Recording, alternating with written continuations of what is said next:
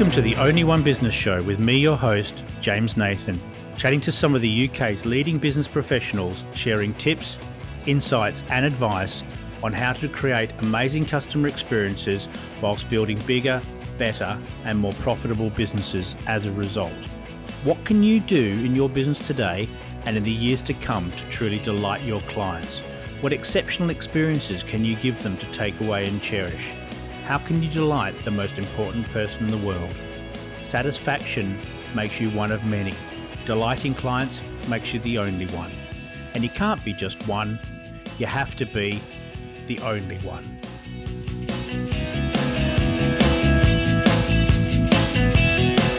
Hello, and welcome to the Only One Business Show with me, your host, James Nathan. And I've got a fascinating guest for you today, a really interesting guy. Um, and I hope you're going to enjoy not only the the story, but also some learning from it and what this gentleman has managed to do um, in his life recently. In June 2016, he was commuting to work in the City of London, where his job was as head of recruitment for a, a large financial services business. He had an accident on his push bike. He hit a barrier and landed on his head, crushing his neck and uh, and changing his life forever. I'm not going to go too much into the story because I think he tells it a hell of a lot better than I can. But please welcome Steven Dowd. Steven, hi, how are you? Hi, James. I'm well, thank you. Very well. It's great to have you on. I know you're a super busy man, so thank you so much for taking the time out. And I, I appreciate you're at Google Campus today. Is that right? I am indeed. Yeah, I'm uh, very lucky that my new startup we're about to launch uh, has been drafted into Google Campus, so I'm uh, able to spend lots of time here uh, so yeah, found a little uh, a soundproofed booth to speak to you from. Although do forgive me if there's any background noise. Uh, no one will care, I'm sure. It's uh, it's it's uh, one of those things. But uh, if you're going to have a soundproof booth at somebody's company, I best Google is probably a decent one to start. so look, Steven, um, the, there's so much I want to ask you, and so much I'd love to learn from you. But can you take us back in time, June 2016? Yeah, certainly. So uh, June 2016, that fateful day, uh, I was, or the backstory to it really was that I was co-opted into an event uh, known as Ride London, which is effectively yep. the 100 mile cycle around London into the Surrey Hills. And uh, I'd never really been a cyclist before. It was relatively new to me, um, but I did what every self-respecting boy should do and went out and bought the most expensive carbon fibre bike at the time, far too much lycra, and uh, and, and, um, and then started training. And uh, I was doing ten-mile commutes to and from work. Uh, with right. a friend of mine. And uh, this one particular day, I headed down to his place uh, in Woolwich, around the corner from where I live. And unfortunately, I never got there. Uh, it was uh, a, a, barrier that I didn't see. Uh, and unfortunately, by the time I did see it, I, I broke and it was just too late. I collided with that barrier, went over the top, and landed on my head. And in doing so, I um, I sustained a spinal cord injury uh, in the middle of my neck, which left me totally paralyzed from the neck down immediately. So you're lying on the ground and you're looking up and thinking, "What the hell happened to me?" Yeah, and other words uh, which probably should be avoided.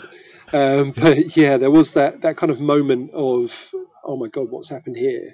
Uh, I I thought I'd hurt my face actually because obviously I had sensation above my neck, and uh, right. I didn't realise I didn't have sensation elsewhere at that time. So I went to reach up to my face and say, bloody hell, that hurt. And as I went to do that, nothing happened. And you were taken to hospital, well, fairly quickly, I, I presume. Wait, how long were you in hospital for? Uh, I was. I was taken to initially King's, uh, and then whilst I was at King's, that I was put through the MRIs and the various tests that they do uh, to realise that I'd obviously sustained a spinal cord injury at the level of C3-4, which is if you if you think mm. of there being seven bones in your neck, mine's between three and four, and right. um, so from there down, I had no sensation whatsoever, and uh, they said the, the, the injury that you have uh, is so devastating that we just don't know if you're ever going to get any sensation back again. Um, so that was a pretty stark uh, reality for us. Mm. Um, I, I, sustained. Uh, we, as we were speaking before this cast, the um, the world of spinal cord injury actually is broken down into two very distinct camps. Uh, so you have severed spinal cords, which fall into the complete injury category. Right. Um, so is that where it's completely broken right across? Exactly, where it's uh, yeah. it's either snapped or cut, or, or either, either, way, it's severed. Right. And uh, and unfortunately, those people. Uh, or people with that injury, they're in a position whereby their injury is very severe, and the chances of them getting anything back is, is slim to none, really. Mm-hmm. I mean, there's a lot of work being done in and around that space, and that as a category of people, they are being looked at from a from a research perspective to see what can be helped. Um, but it is a very serious situation for them. Sure. Um, the other group, uh, and the group that I fall into, is known as the incomplete injury. And the incomplete injury is a spinal cord which has been damaged in some way. Um, so, in my instance, I snapped the ligament on the back of my neck, which dislocated my neck. Um, and that allowed my spinal cord to be crushed and bent. Uh, right. So there was a lot of pressure put into that area of injury, uh, and then a lot of inflammation that happens around it as well, which uh, which can cause a lot of problems. But it wasn't okay. severed, and that was that was crucial. So I, t- I tend to refer to it after a conversation with another guy actually that had a very similar injury to me, as my spinal cord is like being in a bust up, like a punch up, rather than a knife fight. Right. Okay. So if you're going to be in one of those, you'd rather be punched, but I guess you'd rather not. none, none of them are a good thing. And, and so, uh, uh, so I, I, and you were, um, so we met about a year ago, didn't we? At the initially, anyway, at the uh, at the Rugby Business Network, and you were speaking there as an ambassador for Wings for Life, mm. um, which is uh, is a Red Bull charity. Is that correct? Uh, yeah. So Wings for Life are a spinal cord injury foundation. Uh, they have the uh, rather ambitious goal of aiming to cure spinal cord injury paralysis. So ultimately, they raise funds to fund research right across the world. Um, they do. Mm-hmm. There's over 100 trials being funded right now by um, uh, of different sizes and in different fields, whether that be stem cells or um, or electrostimulation, or in my case, it was a pressure study that was done. Um, right. But yeah, ultimately, they were initially funded, um, or sorry, they were initially set up by Red Bull, and yep. 100% of the money that they raise, and this is crucially important to their message, 100% of the money that they raise is directly put into spinal cord injury research. And the only reason that they can do that is because Red Bull very generously fund their operation costs so that all the money that they raise, every pound raised, becomes a pound of research. That's fantastic. It's lovely when corporates do things like that, and it's uh, you know obviously Red Bull have got a big wallet, but uh, that doesn't matter. Um, it's uh, it's a fabulous thing. I'm going to put a link at the bottom of this, um, if you're happy for me to, in the in the in the text just of of your um, of your donation page or a donation page um, Ooh, because sure. I think it's a it's a really wonderful charity and it's uh, or foundation should I say, and the work they're doing is is remarkable. But your kind of you're now walking evidence. Yeah, I think that's the thing that's most noticeable about my uh, journey is that I'm very unusual, I would say, uh, very lucky. Uh, in mm-hmm. as much as when I had my injury, uh, as I say, I was totally paralyzed.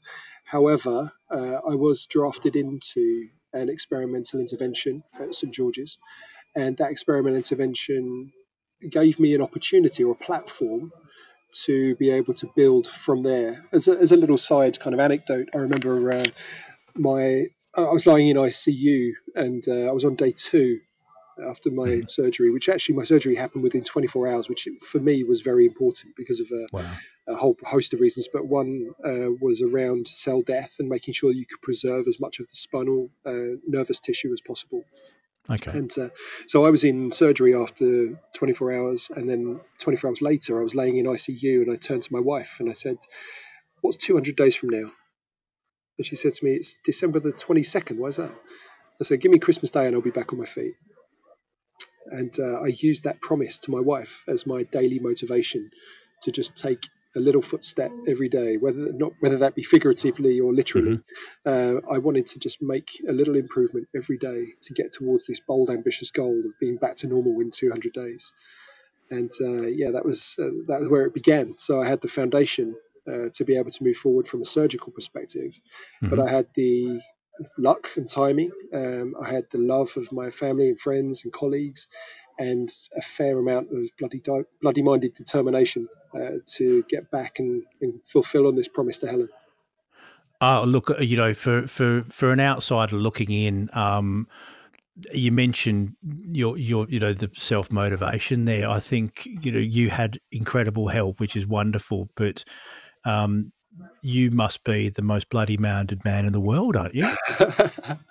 I have been accused. Uh, yeah, and, and to be fair, I think a lot of it for me is uh, a lot of it for me is that you just don't know how strong you are until strong's your only option. And right. I was facing a situation whereby, not I may never walk again necessarily, but mm-hmm. if I hadn't have improved, which and I and I'm very mindful that a lot of people that do suffer spinal cord injuries, it'd be disingenuous to say you have this surgery and then suddenly you can get up again because that's just not the case for most people. Yeah. Um, it, uh, there's a lot of work being done to try and help people in that situation, but unfortunately we're just not there yet in the majority of cases. Uh, but yeah, I think it gave me an opportunity to say, what do I really want from my life? If I'm going to spend the rest of my life in a wheelchair, driving around with my mouth. Uh, is that really what I want? Yeah. And my wife and I had a very honest conversation, and uh, mm-hmm. this was early on, and we both agreed that, that if that wasn't going to get any better, then that what, that wasn't what I wanted for my life. It isn't what uh, I wanted for Helen's life, um, yeah. and certainly not what she wanted for me. Uh, neither of us had signed up to that really, and if that was the case, then very almost dramatically, or didn't seem as dramatic at the time, was to maybe book that single ticket to Switzerland and, and call it a day.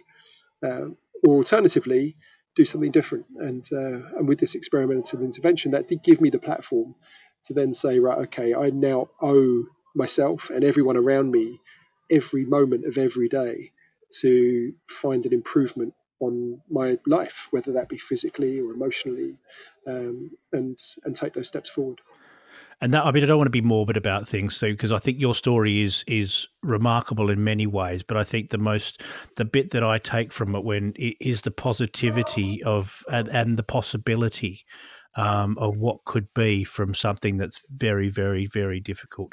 Um, you know you mentioned Switzerland there and I don't even know how you have that conversation. Um, I guess you have to when you have to. But was that a real choice? Was that something you talked about? You know, if this doesn't work, or was that a really serious? You know, Helen, we may have to go to Switzerland.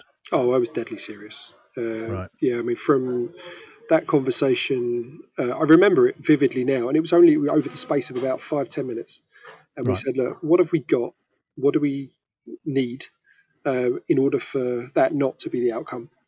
And yep so if anything, it wasn't as hard to make that decision as you think, uh, because we knew what we didn't want. And and I, I, just want to take a in parentheses an opportunity to say that there are many people out there with spinal cord injuries that live very full lives um, yes. in exactly that situation where they are in power chairs um, and and have huge dependability uh, or dependence rather on other people, um, and they live fantastic lives that wasn't what I wanted for my life, um, and that wasn't what Helen wanted for me or I wanted for her. So I think that was a very personal choice, uh, but it wasn't a hard one actually to to kind of put on the table as the outcome.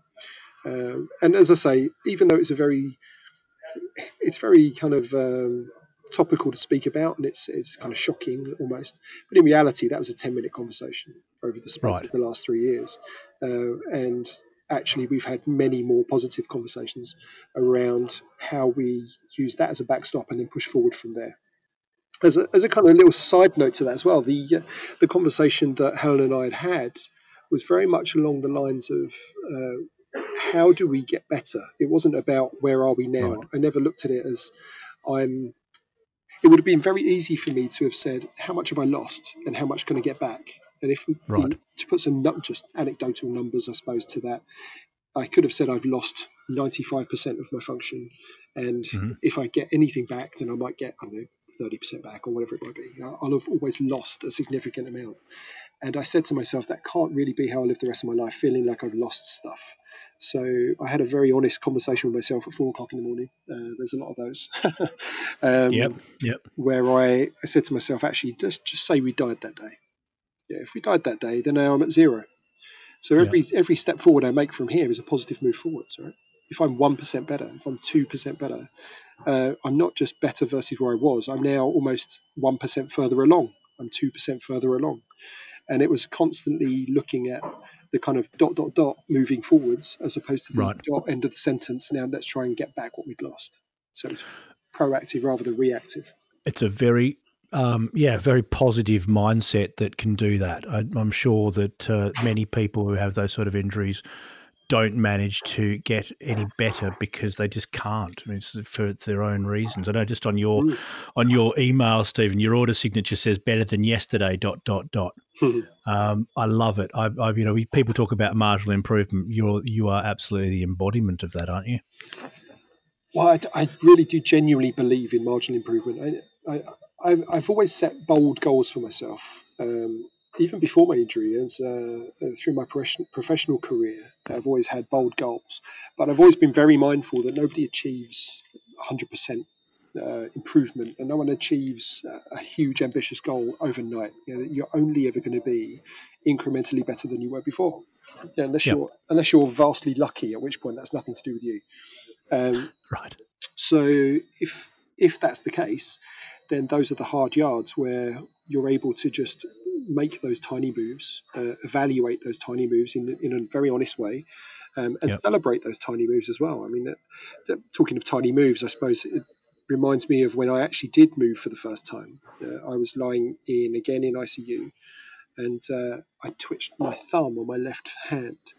Right. tiny little movement. It was the, the, the, the, smallest of movements. I'd actually thought I'd had a mini spasm because that happens to me quite a lot, kind of uncontrolled right. movements. And uh, and then I tried to do it again, and it worked again in the same way. And I thought, you know what, I've done that. That's that's me. And, that must have been a hell of a milestone. Oh my god, it was amazing. It was absolutely amazing. I can't even put into words. Um, and as no one, no one can live a valuable life twitching their thumb. That's not how you do it. uh, but for me, it's a good starting point. Yeah, exactly. But it was exactly that. It was a starting point. point, and I'd gone from nothing to a thumb twitch. So that was my incremental move, and that was my tiny yep. win. And that tiny win was my being better than yesterday. And that being better than yesterday needed celebration. So people come running for literally. I was calling out to people, going, "Geez, come check this out! Watch me twitch my yep. thumb." um, there might have been a few tears in that room that day. There were, there were quite a few actually. Not from me that day, actually, but, uh, um, but no, from my nurses and, and from my wife. Certainly, that was a, yep. a monumental moment. You mentioned setting yourself huge goals, and uh, I want to talk about your new business. But as we get to that, there's been a couple of other things. So you did do Ride London, didn't you? Uh, well, technically, yeah, I did my version of yeah. it. So I yeah. I promised Helen I would walk again within 200 days, and I took yep. Turkey to the Christmas table 200 days later. Um, I've missed out all the blood and guts in the middle there, lots of uh, determination and strife and fails and falling on your face and all that sort of stuff. But uh, I got there. You know, those incremental yeah. wins took me from day zero to day 200, which mm-hmm. allowed me to take Turkey from kitchen to table, uh, and that was amazing. It was a, it was again another monumental win. Uh, it was an incremental win because I, I could yep. walk at that point. I, I was actually walking badly, but I was up on my feet after 90 days which is just crazy. That's incredible. Yeah, I mean, absolutely amazing. There's a short video actually I might have to send across to you of that. Um, and uh, yeah, that was amazing.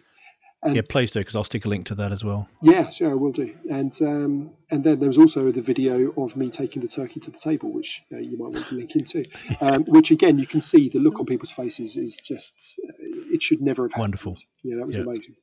So that was that, and then I had a day off because uh, I'd been working bloody hard for six months, and uh, mm-hmm. decided I was going to just uh, drink Bailey's and watch Boxing Day TV.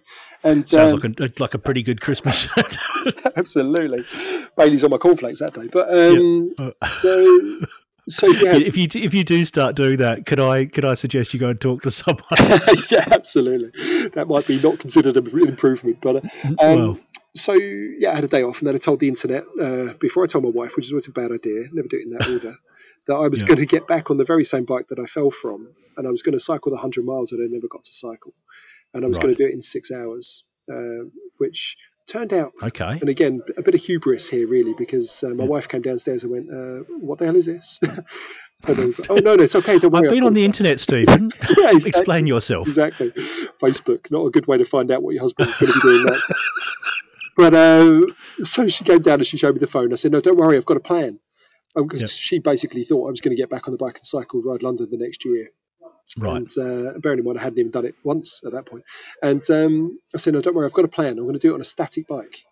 So I'm going to get on a turbo trainer where they take the back wheel off and they hook you up to a rolling road effectively. So you don't go anywhere, but uh, it mimics the pressures and stuff through the wheels that you would otherwise get riding a normal bike. And, uh, and I'm going to cycle 100 miles and I'm going to do it in six hours and I'm going to do it at Red Bull uh, in a static bike. And Yep. um, and again, I, I don't want to miss out all the blood and guts, but uh, there was a hell of a lot of training that then went into the next six months. And 200 days later, as the promise to the internet was, I was at Red Bull a year on from the Ride London on the same day as Ride London a year later, Okay. and I cycled the 200 mile, uh, sorry, the 100 miles that I never got to cycle previously, and I did it in five hours, 59 minutes, and 40 seconds. Gee, so for people who don't cycle, that's a good speed. It's just over 17 miles an hour as an average, uh, which Yeah. is a very good clip. I mean, certainly, and, and because it's a turbo trainer, you don't have the benefit of downhills. Uh, you don't have the benefit of wind in your face cooling you down. Yeah, I was in a Yep. Red Bull studio. I was in a room basically with a bunch of friends. Yeah, I wasn't allowed to do it on my own. Uh, I ended up with a bunch of people also bringing their bikes in, and what became known as hashtag 200 days challenge. If people wanted to Google that, um, you'll Yep. a bunch of photos. There's a there's a Facebook page and stuff and uh, it was an incredible event. We raised thirty-seven thousand pounds or something for Wings for Life Crikey. through that event. That's uh, wonderful. was amazing. And I, I Yeah, mean, yeah. for me, it was a no-brainer to raise money for those guys because they'd given me the opportunity to get back on the bike in the first place. Uh, to be able to stand again was, in no small part, down to the work that. Uh, they had funded through Professor Papadopoulos and his team at St George's, and uh, and a trial known as the ISCoPE trial, uh, which is still ongoing today. There was only 50 people that had that surgery um, when I was I was like number 45 or something, um, Right. and the, the results were good enough to refund it for another 50 people, which is still ongoing today. Um, Super. and I've been uh, I'm, I'm honoured actually to have been drafted into their team as like a layperson. Uh, for future trials as well, so that's uh, Oh, so I'm now not only not only benefiting from Professor Papadopoulos and his team's work, I'm also now helping to advise on future trials that they might be running. A very nice way to give back as well. Oh, absolutely. And so you, so you did. You've you've ridden a hundred mile ride. hmm You've done a run. I bet Yeah, you didn't think you were going to do that. Well, yeah, that's um, it's slightly uh, about face. I uh, I did the, the hundred mile cycle, and uh, that was Steve's event, Steve's recovery. Everybody getting behind Steve and making the most of it. And it was amazing. Yeah. Uh, I then wanted to do something a little different, and uh, I wanted to probably still do the cycle again, um, but make it more than just one person's journey. Make it more about other people. Um, and we did, and we, t- we turned it into what became known as the 100% challenge. So we got back on a bike and we went back to Red Bull Studios the next year. And uh, we also had some people who were in wheelchairs. We had a, a, a, quadriplegic uh, guy who I think you know actually, Andy Barrow. He's an ex um, Paralympian. Yes. Used to play Yeah. wheelchair rugby. He was on a rolling road, sat next to me. He pushed for four hours. Um, Wow. We had a four-year-old tetraplegic kid who's paralysed chest down because of a subarachnoid cyst called Emerson Grant. Uh, And Emerson, like I say, he's four. Uh, he got on the rolling road. He pushed himself for 15 minutes in his day chair, Great. which was his 100%. Yeah, everybody was giving their Oh. 100% effort so that they could raise Yeah. money, and that money, 100% of that money, could be given directly to Wings for Life and the, the trials that are funded by Wings for Life. So yeah, we basically are turning that into like an annual event now, which is which is awesome. Um, but no, I, just before the run, uh, the run was an interesting one because I was away on holiday with my best friend, uh, a guy called Neil Dixon. Uh, and his family and, and my family. Uh, he has a small little ski apartment out in Les Arcs in France. And I'd always wanted to go skiing. Always. Since I was a kid, it was a real dream of mine. Uh, but when I grew up, we didn't really have loads of money, so skiing was expensive, so it wasn't an option. And then I got myself a job in the city, so I became very time poor, and skiing wasn't an option uh, because we just couldn't find a way into the diary. And then I broke my neck, and I had no arms and legs, so skiing was not an option um, until it became a challenge. And then I said to my my best friend that you've got this place out in, in France, and I really want to go skiing. Can we go skiing? And uh, he said, "Well, yeah, we can. if you want to, you want to try, we can, we can give it a go." And Yeah. um, so earlier this year, I learned to ski. Uh, we went to the top of the mountain. I strapped on some skis and uh, Yep. threw myself off the top, basically. And uh, Fabulous. yeah, and uh, there's an, another short video of that actually that um, was on LinkedIn and uh, was quite popular that showed me skiing for the first time ever. And Yep. by the end of that one minute video, it's got a picture, and which is the equivalent of a week of being on ski lessons. And uh, just just by him, he just taught me. I didn't have any professional lessons, but just by Neil, kind of telling me what I Right. should and shouldn't do. And uh, Yeah. by the end of it, I'm like tucked into a tucked into a squat and flying past this little eight year old girl that was next to me. It was beautiful. And She she'd been getting in my way all day. I was really pleased to be able to pass her. So the so you and then you you did this run. That was when was that? Yeah, so then whilst I was away in um, in France, I got a phone call from Red Bull and said uh, we are in a, we we have this event called the World Run, the Wings for Life World Run, and the whole concept behind World Run is that it's the only event in the world where the finishing line chases you. So Okay. there's over 120,000 people took part right across the world, lots of different cities. uh everyone runs at exactly the same time though.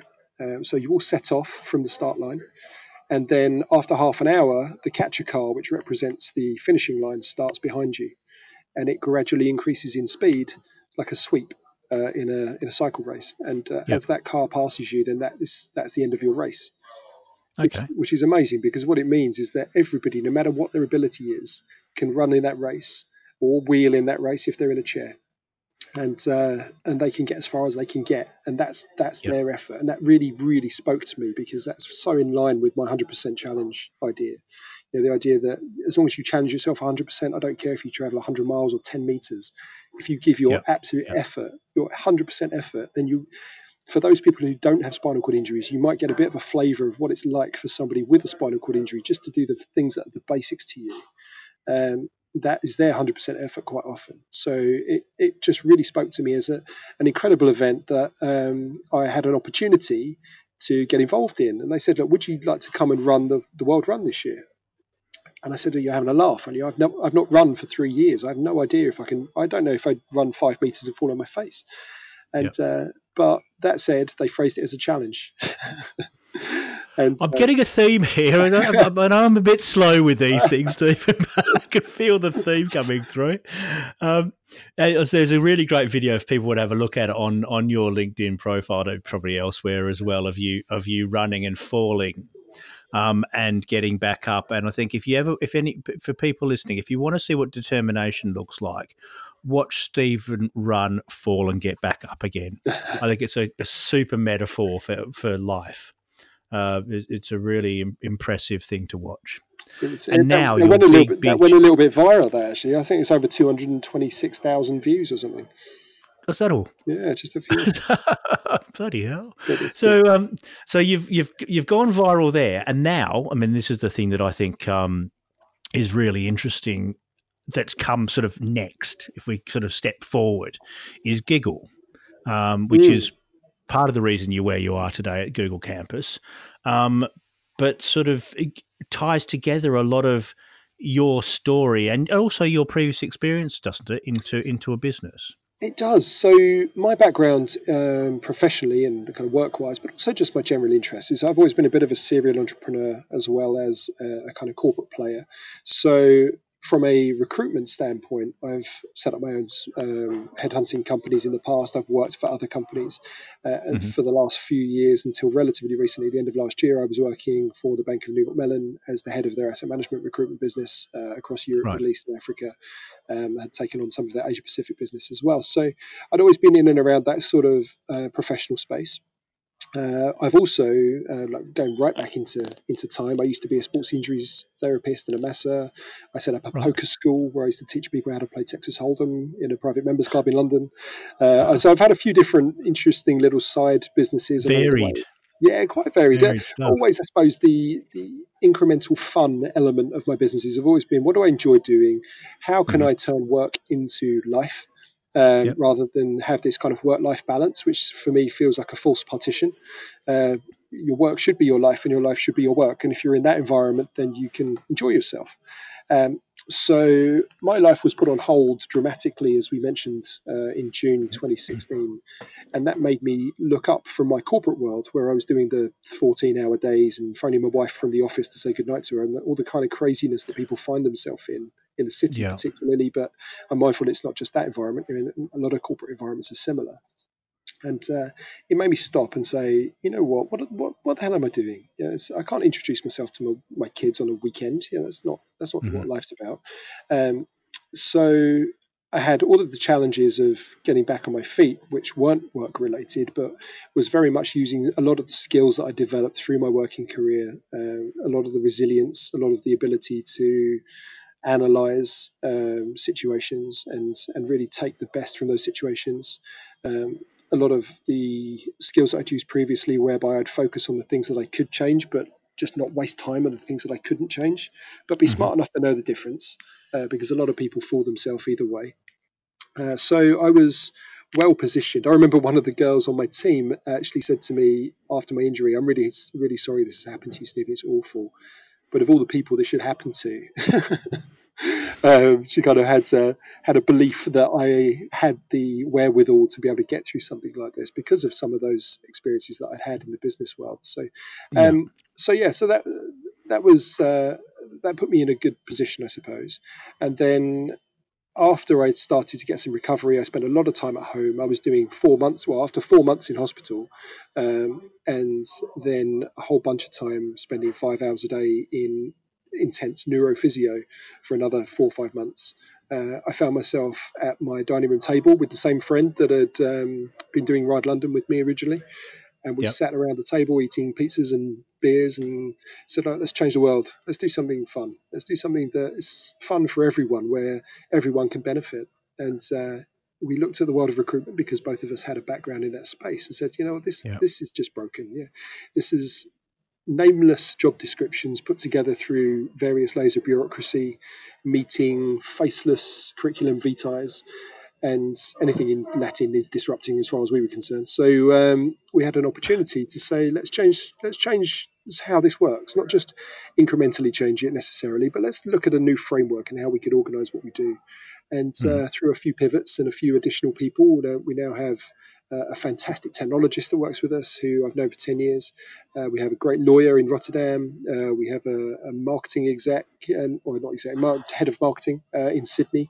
Um, we also have a new marketing exec that's joined us recently here in London, uh, and, and one of my family um, connections as well helping us. Um, we put together a platform uh, which effectively is aimed at changing the future of the gig economy. So, if I mm-hmm. were to put it in one sentence, I suppose Gigl is um, is a digital platform where people who hire people in the gig economy, those short-term flexible workers, can meet people who operate in that space and need those flexible jobs. But they can do that directly, and they can do that through the use of video as opposed to paper-based uh, traditional methods. So no recruiters, no expense, mm-hmm. um, or no unnecessary expense, and a nice uh, a, a, nice process whereby one can meet the other on a person to person basis rather than paper to paper. Okay. Do you know what? It's um I you know as you know my background's recruitment as well, and uh, I, I remember very clearly when we got email at our desk, which is going to show you how old I am. um, and we remember looking at it thinking, do you know what? We're going to have videos of people talking to each other. You know, 1997. Mm. Um, and finally, finally, we're getting there. Um, but a very different idea the gig economy is um, is a is an area where there's there's opportunity to rip people off, isn't there? Um, there's a lot of unethical behaviour goes on in the gig economy, or from my my, my perspective and my understanding. I totally agree. How, yeah. how does this how does this remove that? Well, I mean, one of the things that we were really keen to do initially was to make it ethical, you know, to make it fair, because you're totally mm-hmm. right. There's a lot of opportunity out there for unscrupulous employers uh, to treat people unfairly, uh, to downright abuse uh, a lot of people that are in that market space. And we wanted to do away with that. Uh, it doesn't need to yeah. exist. Uh, there are a lot of people out there that work in the gig economy and do so very happily. Uh, they enjoy the flexibility that that offers. They enjoy the ability to build different portfolio careers and have different experiences. Um, however, there were many things that came about from our conversations that became quite clear. And one of them was the trust level. You know, who am I working with or for? Um, both sides. Uh, but from a job seeker perspective, or a, a gigglers, we're calling them, uh, the ability to get paid and know when you're going to get paid was crucial. Uh, so that became one of the big selling points for us is that anybody working through the Gigl platform, we've organised it in such a way that they get paid the next day Yeah, they're, they're self-employed individuals. Wow. Okay. But they're not waiting on invoices to be paid 30 days later, maybe 60 days, if at all. We've organised it in such a way that the clients um, are are dropping the money to people who have who, who sorry not the clients the, the platform is dropping the money to the people who have successfully completed those gigs next day that's amazing um, so it really is a very instantaneous and very controllable process? Is it through an app? Is it through a website? How do people get Gigl? Well Gigl's an app uh, so we have a website which is getgigl.com uh, we have an opportunity to download the app from the App Store. Uh, initially, it'll be on Android, and then shortly after, it will be on iOS. Uh, so, yeah, that would be the best place to, to come and check us out and see what we do. Uh, but also, I mean, I'm very visible, and as a co founder of the business, and it's a new business, I'm very keen to engage with our audience, whether they be gigglers and job seekers or whether they be the employers. Uh, so, feel free to, to reach out to us directly sounds like an absolutely fantastic thing, and I, I, wish you all the very best with it. I can't wait to see um, the, the, well a better a better float than Uber. I hope uh, in the future for you. But uh, Steven, I'm, I'm, very conscious of your time, and I've loved chatting with you. Thank you so so much for taking your time out. And it sounds like quite a busy environment there behind you at Google as well. But uh, before we go, I'd love to just ask you that one thing, the big question, the one thing you'd like to leave people with that can help them be better in business today and in the years to come? What would that be? Hmm. I think I think the one thing that probably ties together both of these stories around my personal situation and what's happening now with Gigl and how we're changing the future of work uh, is that change doesn't happen in an overnight moment. You know, major change, significant change, meaningful change. Mm that change happens incrementally. Uh, so I think that my story and just being better than yesterday being my mantra for my personal growth, um, but also from a business perspective, understanding where you are, where you want to be, and how to take those little baby steps towards that, but celebrating each and every one of those steps on the way. I think those are the areas that are crucially important, and uh, making sure that making sure that you don't overlook those celebratory moments. It's very easy to, uh, to to scan past the small wins as just small wins, but actually in reality, the world is only ever made up of small wins. Steven, that's fabulous. Thank you so so much. It's been great chatting with you, and uh, I look forward to hopefully seeing you soon. My absolute pleasure. Thank you, James. I hope you really enjoyed this episode of the Only One Business Show, and I look forward to sharing your company again very soon. If you'd like to subscribe please do so wherever you pick up your podcasts. And in the meantime, have a great day. Bye for now.